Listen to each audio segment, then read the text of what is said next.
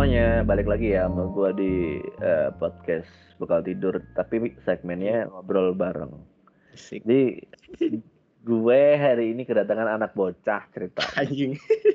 Karena gue kenalnya itu di grup podcaster itu lah. Bener, bener sekali. Namanya Riza. Hai bro. Halo bro, halo halo. Terima kasih sudah mengundang saya di sini. Gak usah saya saya santai aja gue. aja. Anjing, oke. Gue. kan. Eh, lu tuh ceritain dong, maksudnya lu status lu apa dan eh, umur berapa gitu-gitu ya.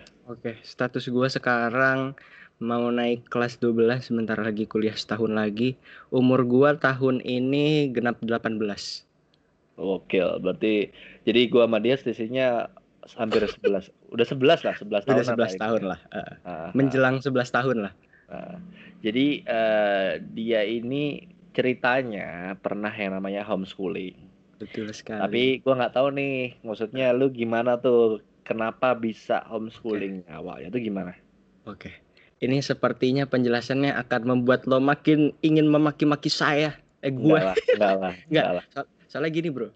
Jadi gua tuh dulu pas SMP itu boarding school.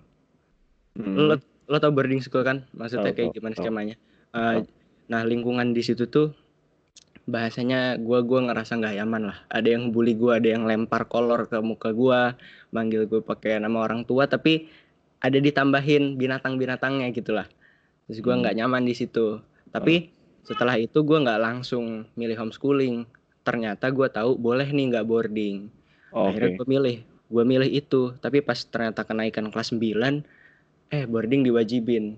Tidak bisa lah toleransi untuk ah saya pengen tetap nggak boarding, nggak bisa. Akhirnya gue milih homeschooling kayak gitu. Hmm, hmm, Oke, sebentar. Berarti ini waktu lu SMP ya sebenarnya. Ben- Berarti Kelas usia 9 lu- lagi. Wah, masih muda banget dan mas maksudnya boarding ini pesantren atau apa? Eh, kalau gue pas itu kebetulan pesantren, cuma nggak semua boarding itu pesantren sebenarnya. Oh iya iya tahu tahu. Maksudnya Hmm. lu nya dalam case lu pesantren kan sebenarnya. ah. Wadaw, berarti akhirnya lu memutuskan untuk keluar dari situ dan homeschooling. Benar sekali. Oke. Jadi ini menurut gue ya maksudnya Hmm. homeschooling atau bukan homeschooling ya, yang mau gue bahas ini boardingnya dulu nih. Boarding school itu kan Hmm. bisa jadi eh, akan selalu ada yang namanya bullying atau kayak ospek gitu lah maksudnya right. pasti senioritas tuh masih kenceng banget nggak ada menurut gua boarding school satu pun yang tidak ada senioritas mungkin gua salah tapi kalau ada yang merasa gua salah bisa dikasih tahu ya gua salah. Kebanyak kebanyakan kayak emang emang gitu sih. Iya, Gue yakin deh. dan gua nggak ngerti nih lu Hmm. pernah sempet nanya nggak ke orang tua lu kenapa gua dimasukin ke sini Eh, boarding ini Heeh. gini orang tua gue itu sebenarnya ngasih kebebasan gue mau masuk sekolah mana dan gue milih sekolah itu boarding school itu. Oke oke. Berarti yang Gitu. goblok lu ya ceritanya ya. Anjing. kan makanya gue bilang ini ngebuat lo akhirnya pengen memaki-maki gue lebih lagi. Enggak, jadi tapi santai gue udah berdamai. Ya Oke, nggak tahu gua sebenarnya lu kenapa milih sekolah itu? Maksudnya kenapa nggak sekolah umum aja? Itu harus apa yang dipikiran di otak lu tuh apa waktu itu? gini bro sekolah itu tuh pandangan gue gue ngerasanya gue bisa berkembang di sekolah situ tapi nyatanya iya kelas 78 maksudnya gue adalah banyak pelajaran yang gue ambil gue rasanya itu di situ kan eh, orang-orangnya tuh alumni alumninya yang terjunnya di dunia-dunia kayak dunia kreatif lah entah desain oke, video oke. foto segala macam gue gue ngerasanya gue cocok di sini nih di situ di sekolah itu gue masuk deh sekolah itu begitu Hmm, Soalnya gini bro, gue tuh sempat Hmm. salah tangkep ceritanya setelah Oke. gue denger cerita lu barusan, gue akhirnya Ah, ah. ngerti. Jadi gue tuh sempat ngerti kan, lu tuh udah bisa edit foto dan pakai Photoshop itu dengan baik sek- eh, sekitar kelas berapa tuh? 7 atau 8 ya? Iya ada salah. ada ada lah basic-basicnya udah udah udah Ah. ngerti. Heeh. Dan gue pertama mau memuji apa karena lu homeschooling makanya lu akhirnya bisa Photoshop itu karena lu lebih Oke. fokus dan lebih fleksibel jamnya. Ternyata Oke. itu bakat yang lu peroleh dari eh, yang namanya boarding school itu pesantren lu itu lah Iya, ya. benar. Oh, well, oke. Nah, akhirnya kan setelah itu lu memutuskan di kelas 9 untuk uh, homeschooling. Itu berapa lama? Setahun doang itu atau Home, homeschooling setahun doang. Sebenarnya SMA sempat ditawarin. Gua cuma milih kayaknya uh, gua gua harus sekolah umum deh untuk SMA biar biar lebih serius lah rasanya gitu. Jadi gue cuma setahun doang homeschooling itu. Uh, Oke, okay. nah ini kan lu cuma setahun ya. Kenapa hmm. lu memutuskan pindah homeschooling? Maksudnya okay. kenapa nggak sekolah umum aja? Nah, Uh, jadi pas keluar itu mama uh, mama gua tuh sempat bikin ini kayak ada rekomendasi sekolah gitu kan. Kamu mau yang mana sekiranya? Oke, gue sebenarnya sama sekali nggak tahu ya. Akhirnya gue kayak cuma ngepick list dari emak gue itu berdasarkan namanya yang sekiranya kayak, wih ini catchy nih keren gitu. Feeling anjing gue. gue pilih tuh di ah. situ. Nah, yang pas disamperin mereka udah nggak ngebuka daftar sekolahnya. Oke. Udah penuh karena kan kelas 9 katanya wah maaf bun susah nanti daftarinnya kalau masalah UN padet lah bahasanya sulit gitu. Akhirnya dari situ homeschooling jadi jalan ininya. Oke. Nah, ketika lo homeschooling, hmm? lu maksudnya jet lag nggak ketika ini okay. uh, eh, yang dulunya boarding school kan semuanya sudah ditata dari jam bangun bahkan sekolah okay. jam belajarnya kapan kalau pesantren kan setahu gue gitu bahkan uh.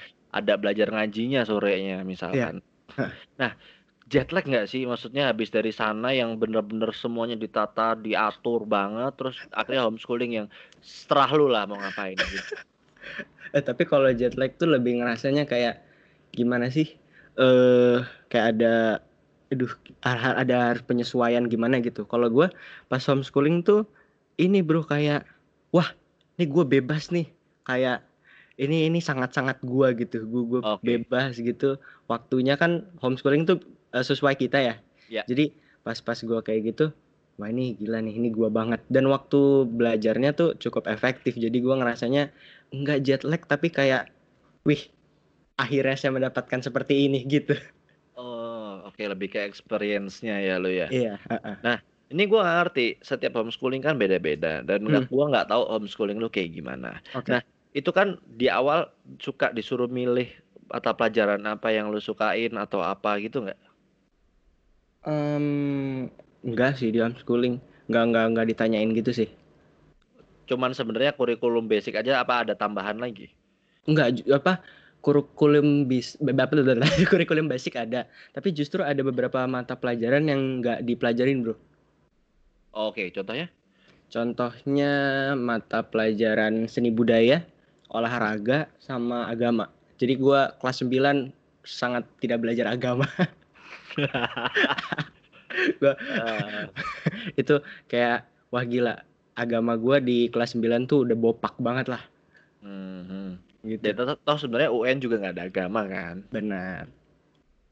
Nah, sampai akhirnya itu kan lu memutuskan ya hmm. ya homeschooling karena pengen nyobain dan segala macam. Nah, lu hmm. sempat merasa kesepian nggak sih yang dulunya tuh teman-teman rame tiap hari ketemu teman-teman terus tiba-tiba lu di iya. rumah kasur lagi kasur lagi ruang tamu ruang tamu lagi itu gimana tuh perasaan lo?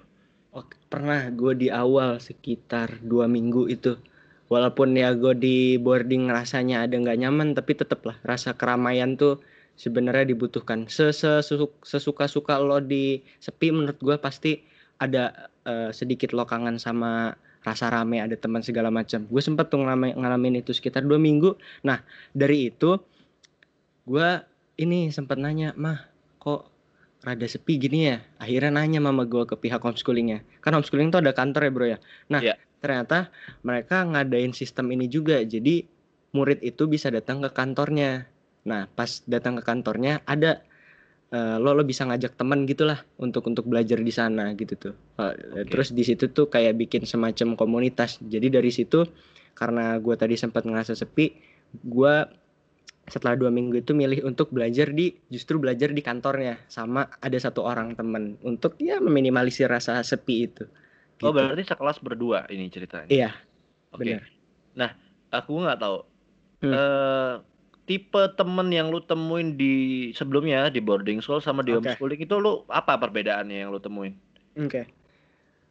Di boarding ya udah gua gua kasih tahu tadi kebanyakan lah ya nggak semuanya yang ini ya gitulah maksudnya gue gua nggak bisa menyesuaikan ada yang suka bercanda berlebihan kayak gitu segala macam okay. nah pas di uh, homeschooling ini um, dia tuh orangnya kalem gitu nggak nggak nggak nggak macem-macem gitu hmm. orangnya nggak nggak nggak suka ngobrol-ngobrol banget juga biasa lah gitu uh, dan ini kan gak tahu dan ini se hmm. sekilas pandangan gue tuh gue merasa okay. homeschooling itu cuma buat untuk anak introvert gitu loh. Oke. Okay. Nah emang bener gak sih kayak gitu? Anjing. Wah gila. Gue nggak bisa nyimpulin untuk introvert atau enggak ya. Tapi gue hmm. sempat tes kepribadian. Gue gua gua gue sempat itu ada ada dominannya di introvert. Dan ketika gue terjun ke homeschooling, ternyata iya sih gue cocok. Jadi gue nggak bisa nyimpulin secara sepenuhnya. Cuma gua yang nah. sebagai bukti pernah tes itu ya gua nah. cocok gitu. Oh Jadi, ya berarti masih masuk lah ya masih masuk. gue yang tadi. Kalau kalau gua bisa bilang itu gua setuju sama itu apa enggak gua setuju. Tapi untuk nyimpulin secara keseluruhan yes. belum berani gua. Nah abis itu kan setelah lu nggak nyampe setahun berarti ya itu ya homeschooling itu. Dan akhirnya lu SMA normal ya? SMA gue sekarang normal. Nah kan lu udah bilang tadi kalau lu nyaman tuh di homeschooling. Nah, iya, lu iya. gimana nih? Maksudnya gue gak ngerti. Apa emang lu karena masih bocah aja terus lu berubah? Oke, oke. Terus lu pindah dan akhirnya balik lagi ke sekolah normal. Nah, itu kenapa? Nah, ketakutan terbesarnya adalah karena gue nggak begitu yakin homeschooling tuh koneksi atau apa ya hal-hal yang bisa ngepush gue bisa dapat perguruan tinggi yang bahasanya oke itu cukup cukup cukup cukup pendorong di homeschooling tuh. Jadi akhirnya ketakutan terbesar gue akhirnya nggak homeschooling lagi karena itu sih. Gue takut kuliah gue nanti gimana gitu. Gue takut nggak dapat perguruan tinggi yang oke okay lah bahasanya. Akhirnya gue masuk umum yang serasanya kayaknya masuk umum saya peluang untuk mendapatkan perguruan tinggi yang bagus lebih besar. Akhirnya dari situ gue milih umum deh. Oke. Okay. nah ini kan uh, balik ke homeschooling tadi itu hmm apa ya, lu merasa lebih bebas. Berarti Iya. kan masih banyak waktu luang yang bisa lu pakai untuk hal lain ya ketika Iya. homeschooling. Nah, lu ngapain? Maksud gua yang lu lakuin apa? Lu cuma main game doang atau apa gitu? Aduh. Gue juga bikin bikin aktivitas yang berarti gitu juga enggak sih anjing. Ya gitulah, kayak kayak kayak remaja biasanya kalau misalnya waktu luang adalah waktu untuk ngisi hobi, tapi dominantly ya tidur, main game, main komputer. Oh berarti gitu. sebenarnya tidak menunjang lebih dari sisi soft skill lu ya kalau buat homeschooling. Cuman kayak lu cuman pengen Bener. nyoba dan makanya lu ya anyway cukup betah karena masih umur segitu dikasih keleluasaan yang lebar kan Bener ya memang betah. Tapi yang lo khawatirin mungkin lo bisa jadi nggak keterima perguruan tinggi negeri atau perguruan tinggi apa pun lah itu bisa jadi swasta juga. Nah, ketika ini kan lo sekarang sudah kelas 2 mau ke kelas 3 ya, yeah. mana ini gua nggak tahu harus bilang apa. Berarti okay. kan lo sempat normal dan ini semi homeschooling nih okay, sekolah yeah. online ini. Iya, benar. Nah, itu gimana? Maksudnya apa keunggulan lu sebagai orang yang berpengalaman di homeschooling okay. dengan teman-teman lu tadi? Wah, ini teman-teman oke, okay, mungkin karena gua ada pengalaman belajar di rumah gitu ya. Akhirnya dengan kondisi gini kayaknya rasa gua untuk bisa beradaptasinya lebih mudah. Cuma perbedaannya yang nggak ada guru yang datang ke rumah aja. Kalau online kan dan teman-teman gua tuh kebanyakan emang dia yang suka ngumpul sama temennya jadi mereka tuh susah. Justru yang pas adanya kebijakan sekolah online ini ada beberapa teman gue yang sebenarnya udah dilarang buat keluar tapi akhirnya mereka tetap ngumpul jadi belajar bareng gitu. Cuma online. Oh jadi ngumpul satu tempat eh uh, satu tempat kayak tugas kan dari WhatsApp gitu kayak wah ada tugas nih kerjain yuk kerjain bareng gitu. Oh, oke. Okay. dan ya gue nggak ngerti maksudnya sebenarnya kuliah bukan kuliah sorry sekolah okay. online ini bikin hmm. lu ya udah gue udah pernah kok ya kalian mungkin belum gue sih santai-santai aja cuman gue nggak ngerti okay. ada gap nggak maksudnya ketika lu homeschooling kan gap ilmu tuh nggak ada masalah karena guru hmm. datang ke rumah yeah. dan ketika lu sekolah online eh, itu gimana rasanya oke okay. ada sih beberapa yang uh, sulit untuk apa namanya memahami materi uh, kebanyakannya di matematika pasti. Soalnya matematika kan bahasanya rumus. Kalau lo bingung lebih sering kan pasti uh, lo langsung nanya ke gurunya secara langsung enaknya gitu kan. Kalau di online ini justru pas di sekolah gue itu nggak make kayak aplikasi conference gitu bro. Jadi zoom gitu sekolah gue nggak make. Makanya WhatsApp. Akhirnya pas guru ngasih tahu ada materi matematika baru gue ngarah ke matematika aja ya karena gue kesulitan di situ itu susah untuk memahaminya. Jadi kendala terbesarnya pas diadakan sekolah online ini gue lebih ke matematikanya sulit untuk memahami. Oke. Nah, ini kan sebenarnya uh, jelas ya kendala ilmu itu ada ketika yang namanya sekolah online tadi. Gue nggak ngerti apakah ketika lu uh, sekolah online ini hmm? uh, ada gak fasilitas tambahan dari orang tua lu seperti kursus online ataupun kursus yang guru datang gitu? Hmm, enggak nggak ada sih. Gue gue sempat les tapi ya lesnya akhirnya ngikut online juga. Cuma kan itu udah dari lama. Jadi nggak ada sih tambahan-tambahan gitu. Paling gue yang nyari sendiri gratisan gitu. Oke okay, oke. Okay. dan di mana itu kendala gede banget ya? Maksudnya uh, kalau misalkan ujian. Nah kalau ujian gimana tuh mekanismenya? Oke. Okay.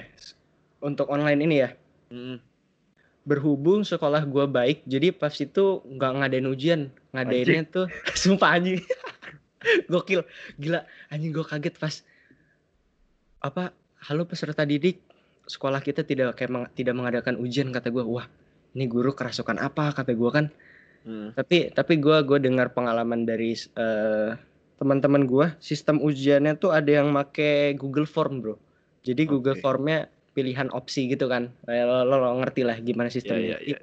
jadi lo ngisi di situ ada berapa eh, uh, 25 soal misalkan terus ada esai ngisi-ngisi di situ jadinya online jadi kalau misalnya lo misalkan nanya apakah peserta didiknya bisa mencari jawaban dari Google tentu bisa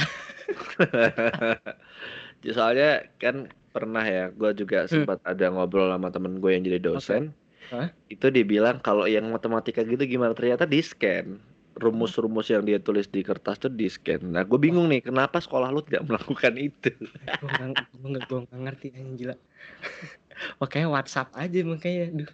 Ya itu makanya, wah, ya gue nggak tahu. Harusnya kalau di level sekolah SMP ataupun yeah. SD, SMA juga itu bisa jadi menimbulkan satu generasi terburuk sepanjang Indonesia ini berdiri.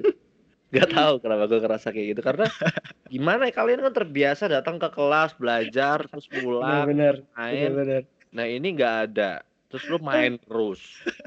Nah kalau kebetulan lu kan diuntungkan dengan kondisi pernah homeschooling. Yeah. Masih ada kesadaran untuk mencari course sendiri, masih ada untuk gratisan masih ada. Uh -uh. Nah, uh, gue pengen tahu, maksud gue ketika lu homeschooling itu kan lu sudah pengat apa ya udah pernah mengalami susahnya enaknya apa buat yeah. mungkin orang di luar sana yang mungkin orang tua yang lagi dengerin ini pengen okay. apa ya berusaha nge homeschooling anaknya mm. itu apa yang bisa lu sampaikan? Oke okay. biasanya kendala terbesar orang tua itu apa uh, untuk homeschooling apalagi di kelas 9 ya masalah ini bro dokumen-dokumen ijazah segala macam. Uh uh, gua gua ngasih tahu ke sisi itu dulu deh. Jadi uh, lebih baik pas milih homeschooling mau homeschooling itu yang ada lembaga ternamanya. Gua kan ada lembaganya namanya berinisial P. Hmm. jadi jadi kalau misalkan masuk ke homeschooling yang ada lembaganya urusan segala dokumen ijazah itu udah udah udah teratur lah udah kurus. Jadi kekhawatiran itu nggak usah dipikir-pikirin lagi. Itu udah oke. Okay. masalah belajar kalau anaknya yang suka belajar cukup padat sebenarnya, uh, gue juga rada bingung sih. Karena di homeschooling tuh belajarnya ini banget, efektif banget gitu. Waktunya nggak banyak-banyak. Makanya kalau misalkan dilihat dari itu, kalau anaknya yang sukanya belajarnya santai sebenarnya cocok aja, sebenarnya bagus aja. Kayak apa lagi ya? Untuk biaya, kalau untuk biaya untuk biaya kalau misalkan milih komunitas tadi kayak gue ya yang berdua orang jadi kan uh. dua orang itu kita harus buat komunitas itu ada advantage-nya jadi untuk SPP kita 50% 50% gitu enak jadinya oh, apalagi oke okay. oke okay. berarti uh, sebenarnya lu ketika homeschooling itu hmm? gue pikir ketika meskipun even isinya dua orang lu tetap bayar penuh ternyata 50-50 gitu ya iya ternyata 50-50 itu ada keuntungan tersendiri hmm. Gokil. Gokil. Dan dan gue nggak tahu kalau hmm. di zaman gue tuh masih ada ranking-rankingan gitu kan. Oke. Okay. Dan membuat gue ataupun teman-teman gue yang lain ngerasa masih ada kompetisi. Nah, oke. Okay. Ketika lu di homeschoolingin, ya gimana rasanya untuk kompetisi, bro? Kayak kan nggak ada tuh. Itu gimana? gue jujur gue sebenarnya orang yang haus kompetisi juga. Jadi pas gue SM SMP lah kan, mm -hmm. ya apa itu itu SMP sebelumnya sempat nanya ranking berapa ranking berapa? Gue gue suka nanya gitu. Pas homeschooling tuh emang ada ada rasa kompetisi tuh hilang sih. Tapi gue ngerasanya bukan that's not a big deal lah menurut okay. gue walaupun gue haus haus kompetisi. Karena pada saat homeschooling nilai saya dibandingkan dengan teman saya saya yang paling tinggi. Itu cuma satu itu kan? Temen lu yang satu itu iya. kan? Anjing. Iya. berarti lu cepet puas ya sebenarnya. Bisa anjing. Bisa bisa disimpulkan seperti itu. Oke. Oke. Okay. ya paling itu dulu ya. Thank you ya buat lu ya udah mau ngobrol di podcast gua. Terima kasih bro Bernard. Waduh. Atas atas undangannya. Ini ya wes. Uh, teman-teman semua thank you yang udah buat dengerin. Jangan lupa dengerin episode gue yang lain. Stay safe stay clear stay healthy and bye bye bye